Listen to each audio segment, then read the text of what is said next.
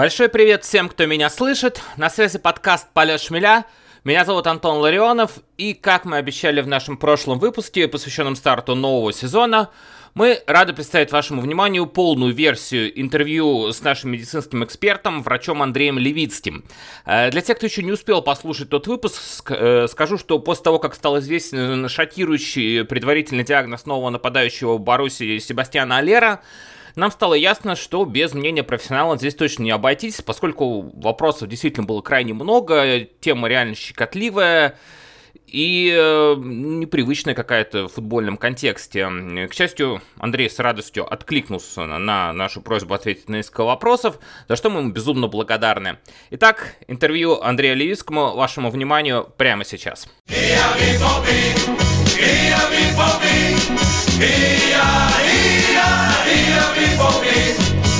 Андрей, спасибо еще раз, что согласился ответить на наши вопросы. И первый из них, я думаю, самый логичный будет в этой ситуации. Именно волновал, э, наверное, добрую половину людей, которые услышали о о том, что случилось с Себастьяном. А почему, собственно, э, вот этот медосмотр, медиагностика Себастьяна Алера, который он проходил во время уже перехода в Боруссию Дортмунд, не показала никаких нарушений. То есть э, на таком уровне такие врачи, почему никто, не, черт возьми, не заметил, что у него такие явные проблемы? Надо отметить, что все-таки мы будем говорить не о медицинской диагностике, а просто о банальном спортивном профилактическом осмотре э, конкретного спортсмена. Это разные вещи, и это надо учитывать. Потому что меддиагностика – это мы приходим, жалуемся, в ответ на жалобы врач э, решает, какой объем диагностических манипуляций в данном моменте нужно э, использовать. Когда же делают профессиональные осмотры пациента, это уже совсем другой подход. Там есть четкие указания, четкий список всех необходимых мероприятий, которые должны быть выполнены. Вот в этом и вся разница. И потому, ну, как бы вспомните, где, когда нас э, кто какие медосмотры проходил, как это происходит. Если у вас нет конкретных жалоб, и вы не обращаете внимания врачам, которые проводят мед, э, профессиональные медосмотры, значит, э, эту часть тела обследовать не будут. То бишь, э, задайте себе вопросом, как та часть тела, с которой сейчас получился весь сыр-бор у Алера, может влиять, в принципе, на спортивные результаты при исполнении своей вот работы как спортсмен. Всех интересует сердце, дыхательная система – координация, спина, мышцы, суставы, кости, опорно-двигательный, то бишь аппарат. В принципе, там поверхностно исследуются э, органы пищеварения, органы мочеиспускания, не говоря уже о репродуктивных функциях. Поэтому вот оно на таком вот уровне и находится. Э, хочу также еще добавить, э, здесь нету никакой вины медиков в пропущенном диагнозе. Ну, не входило в их задачи разбираться с генитальными проблемами Алера, когда он об этом не акцентированно не жаловался. Опять же, ну никак это не влияет на его спортивный функционал. Поэтому это не пропущенная проблема. Это просто проблема, которая, возможно, была раньше, возможно, она его не, никак не беспокоила, или если беспокоила, то очень слегка и недолго. И вот единственное непонятно, это впервые вылезло или все же как бы были до, до, до этого проблемы. Потому что очень удивительно, что где-то только начало, он же раньше как спортсмен работал, тренировался, играл, результативно играл, результаты показывал, раз Дортмунд его прикупил. Вот в этом вопрос. Это впервые и почему это вот именно так и сразу же на серьезном уровне. Андрей, скажи, пожалуйста, а есть ли смысл вообще искать виноватых в данной ситуации, или это просто такое дурацкое абсолютно стечение обстоятельств? Ну, виноватых в этой ситуации искать, это я не знаю это воевать, наверное, с воздушными мельницами будет и то эффективнее. Оно как-то выходит одно со второго. надо ставить вопросы все-таки о Леру. Но это же не криминал, и это, наверное, в клубе. Возможно, их поставят, поговорят, выяснят ситуацию, разберутся с докторами, все, и мы об этом даже знать не будем. Удивительно, я вернусь опять же к предыдущим своим тезисам. А, непонятно, почему он раньше, выполняя раз, различные нагрузки, будем так говорить, не испытывал подобных симптомов. И тут вот как бы сразу же при первых серьезных, ну каких серьезных, опять же, это подготовительная э, тренировка, ну будем говорить, при первых серьезных нагрузках у него э, это проявилось и проявилось еще очень даже будь здоров. Но тут еще надо брать принцип подхода немецких, даже не медиков, а граждан к возникновению тех или других симптомов. Они же не терпят, они не ждут, они не верят, что оно ну, прошло, ну и бог с ним. Если даже оно первый раз возникает, само проходит, но на второй или третий раз они уже тогда идут к врачу. Они не терпят до конца, у них не стоит во главе угла, что надо заплатить там э, доктору потом за, за осмотр, за его работу. Вот. Возможно, оно не настолько было проблематично, э, как мы себе представляем, и поэтому Лера не стали затягивать эту проблему, а сразу же э, занялись ее решением. А какие сейчас, вот по состоянию на данный момент, у нас могут быть основные варианты развития событий? Во-первых, Разделим это сначала так. Могут быть воспалительные процессы, могут быть опухоли образов... образования. А, если воспалительные процессы, проблем никаких нету, это лечение и э, консервативные таблеточки, физиотерапия, рекомендации, и оно проходит за какой-то период времени. Опять же, оговорочка. Если бы это было воспаление, думаю, мы бы об этом уже знали, потому что насколько я, если правильно считаю, это уже около 9 дней прошло. Мы ни о чем не знаем, что с ним там происходит, только догадываемся. Так вот, если бы это было какое-то банальное воспаление или структур, или самого яичка, или придатка, или структур семенного канатика, мы об этом знали, потому что это все лечится, это лечится даже без рецидивов, не оперативно, нуждается в гипердиагностике какой-то там сложной. Вот поэтому мы бы об этом знали. Сейчас этот вопрос отбрасываем. Дальше. Могут быть вещи, которые приводят к скоплению жидкости. Мошонке э, так званая водянка. Опять же, ситуация, вопрос можно ставить только почему она там накапливается. Если вследствие, опять же, воспаления, я уже ответил. И опухолевидное образование. Вот здесь есть доброкачественные, злокачественные. Доброкачественные могут давать реактивное воспаление и накопление жидкости. Злокачественные, естественно, это делают. Если доброкачественные могут, не могут, то злокачественные железно сделают, когда начинается уже э, активный рост э, опухолевых клеток, их, их деление, э, соответственно, опухоль увеличивается в размерах. Поэтому тут надо ждать, если мы уже ждем девятый день, значит мы имеем дело с объем, объемным образованием. Вопрос только с каким? Доброкачественным или злокачественным. Сосудистые проблемы типа варикоцелия я, наверное, отбрасываю, потому что, потому что, потому что они вылазят в более раннем периоде, хотя возможно, они и, и, и, в это, и в этот возраст тоже возможно. Тоже возможно, они тоже будут давать отеки, болевой синдром, очень даже это все возможно. Еще можно, да, я как раз как-то вспомнил, да, сосудистая патология, можно ее рассматривать. Андрей, хорошо, давай тогда рассмотрим оба варианта, то есть если это доброкачественная или злокачественная опухоль, э, какие тут могут быть э, варианты, какие прогнозы вообще? Доброкачественная опухоль, она потому так и называется доброкачественная, прогнозов плохих нет. Обычно эти опухоли образуются, они, э, проблема в том, растут они или не растут, то бишь увеличиваются в размерах, не увеличиваются. Если они не увеличиваются, не растут, или они увеличение размеров в конкретный период времени не есть критическим, за ними просто наблюдают. Просто наблюдают, Не более того. Если доброкачественная опухоль очень быстро растет, естественно, она э, влияет на соседние структуры, ткани, органы, и э, возможно тогда возникновение болевого синдрома, каких-то вторических воспалительных реакций, тогда ее рекомендуют убрать. Да, прогнозы в любом случае э, здесь позитивные. Э, от доброкачественных опухолей ничего кто-то такого грандиозного и проблемного не ждут. Вся проблема в том, что решится на ее удаление, потому что как бы вроде и не беспокоит, вроде бы есть а тут предлагают удалить, ну, они так вот до первой симптоматики эти пациенты и ходят.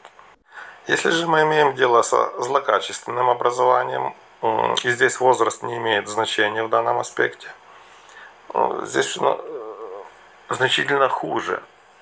Яичко или их придаток – это активные клетки, железистые клетки, которые продуцируют некие биологические вещества. И опухоли в этих тканях, изменения э, природы клеток этих э, тканей, этих органов обычно агрессивные. Такие железистые структуры, вот как типа поджелудочной, видной железы, имеют достаточно агрессивные, ну, в том числе и вот э, половых желез, имеют достаточное достаточно агрессивный э, рост опухоли, достаточно агрессивное ее поведение. И здесь вопрос, на какой стадии это сейчас все диагностировано. А, значение имеет не только природа опухоли, э, дифференциация ее клеток или не дифференциация. Значение имеет, куда она прорастает, с какими органами она контактирует и насколько мощными и имеются ее пути к метастазированию. Э, метастазирование в основном идет лимфатическими путями в органы мишени. Для каждой опухоли, каждой локализации есть свои органы мишени. Так вот, если опухоль локальна только в органе, который, в котором она растет, это увеличивает шансы, дает очень хорошие прогнозы. Если метастазирование ушло в, перв, в одну хотя бы, хотя бы э, в одну группу лимфатических узлов. Их можно также локализировать. Для этого уже идет последующая химия или лучевая терапия. Но чем, тем, чем больше лимфатических узлов поражено, если есть метастазы в другие органы, да, это уже проблема, проблема большая. И вот здесь важно знать, э, ну, Опять же, я апеллирую к э, длительности диагностического процесса, которая растянулась уже на 9-10 дней. Но вот это настораживает. Это настораживает. Э, поэтому будем ждать результатов. Тут не о чем загадывать. Каждый себе сможет оценить то, что я сказал, и, естественно, понять, при каких условиях мы ждем его возвращения рано, там через месяц, два, три. И вот, скажем, если есть осложненные формы злокачественной патологии, ну, мы плоть его можем не дождаться уже никогда в спорте. Андрей, вот ты сам уже неоднократно говорил, что прошло больше 9 дней, а новостей никаких нет. От слова совсем практически. Я так понимаю, что тебя самого это тоже настораживает. Настораживает. Настораживает, потому что э, все, ну, насколько я понимаю, все методы УЗА, ультразвуковая диагностика, томография с контрастом, без контраста, неважно, это все сегодня сделали, сегодня есть результат. Если нет четкого понимания, что увидели врачи во время диагностики, значит делаются дополнительные методы обследований. Опять же, очень много дополнительных методов можно сегодня сделать, сегодня ответ. Но есть методика, которая требует времени. И вот это как раз возможно в этом и есть затягивание. Даже если отбросить, есть биохимические анализы крови на определение уровня онкологических маркеров, они делаются несколько дней, но не неделю. Что мы ждем, что так долго выполняется в медицине? Это биопсия. Образование точнее не образование, а ткань из образования, берут на анализ, это до одного часа происходит эта операция, это несложно.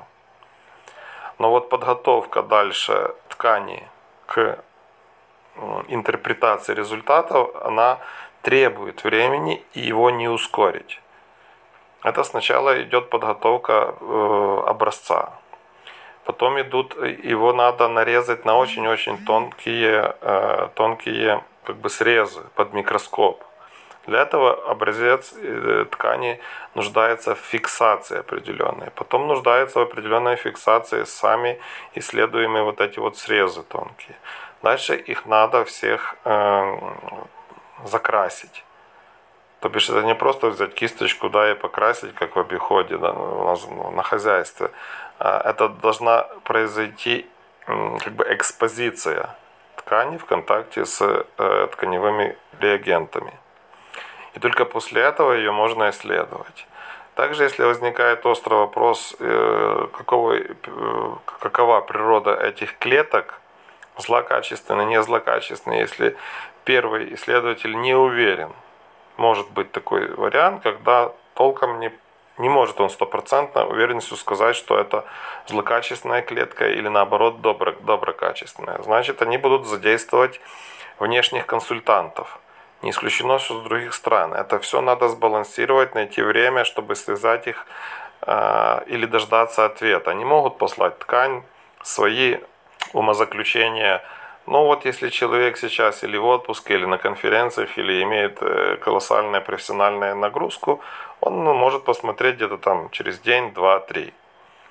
Вот в принципе под, э, только вот, вот это настораживает э, в плане длительности диагностического процесса. Ничем другим я объяснить не могу. А учитывая вот всю такую неочевидность э, ситуации с Себастьяном, по твоему мнению, Боруссии стоит сейчас искать форварда на замену? Хочется и по этому вопросу твое мнение услышать. Надо смотреть, что имеется на рынке. Это первый вопрос. Второй. А зачем бросаться все-таки в крайности, с другой стороны? Пока нет диагноза. Хотя они уже, думаю, знают ситуацию. И если он, наш клуб не предпринял пока что никаких движений в этом направлении. То бишь, вроде бы говорили о Суаресе, о Мертенсе была информация. Боруссия не была заинтересована в переговорах. Но вот этот вот вариант, наверное, надо рассчитывать как на позитивный. Вот я так думаю, если клуб сейчас уже не ищет форварда на замену, а надеется использовать э, внутренние ресурсы, те, которые имеются в распоряжении Терзича, ну, наверное, это можно рассчитывать как неплохой знак, но опять же, опять, ну, мы можем так вот как бы как дедуктивно эти все, вот это, это вот все складывать. Ну, а вот кого брать? Они же имели в начале трансферного окна выбор какой-то там, за кем следили, за французом, Э, кроме самого Алера. А, то есть тут надо смотреть нашу структуру игры, кто сможет заменить, типа заменить Эрлинга Холланда, кто наиболее приближен к этой модели игры. Хотя, думаю, при Терзиче она будет чуть другая.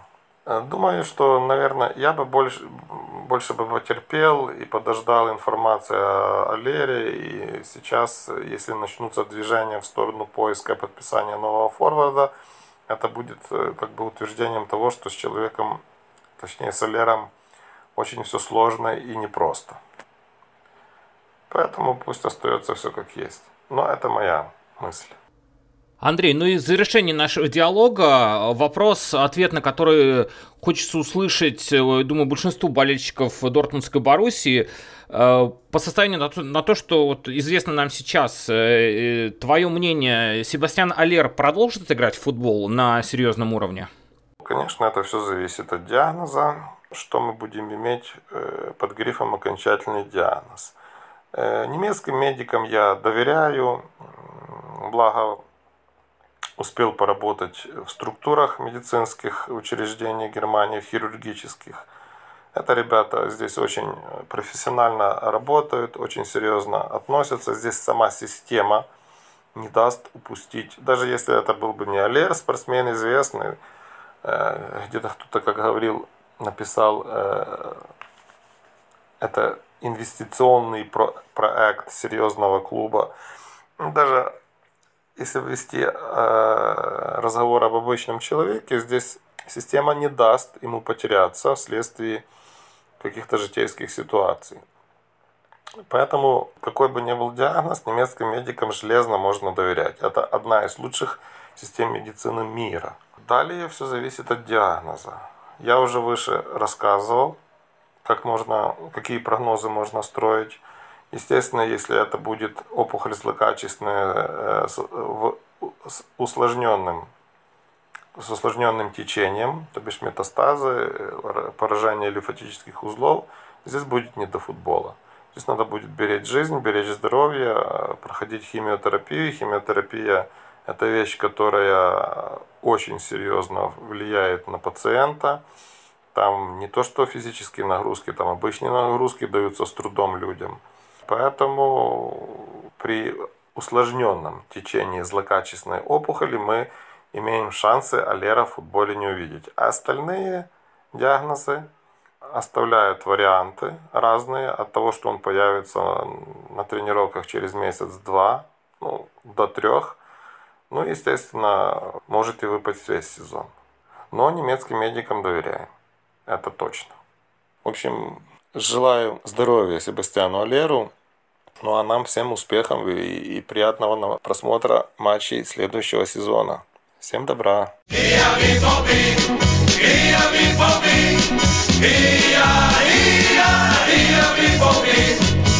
Что ж, не устаю говорить спасибо Андрею за то, что он рассказал, можно сказать, даже просветил нас в этом вопросе, который вначале казался абсолютно непонятным, а того еще более пугающим. Надеюсь, вам, наши любимые слушатели, этот выпуск также крайне интересен, благо полезной информации тут просто море-океан.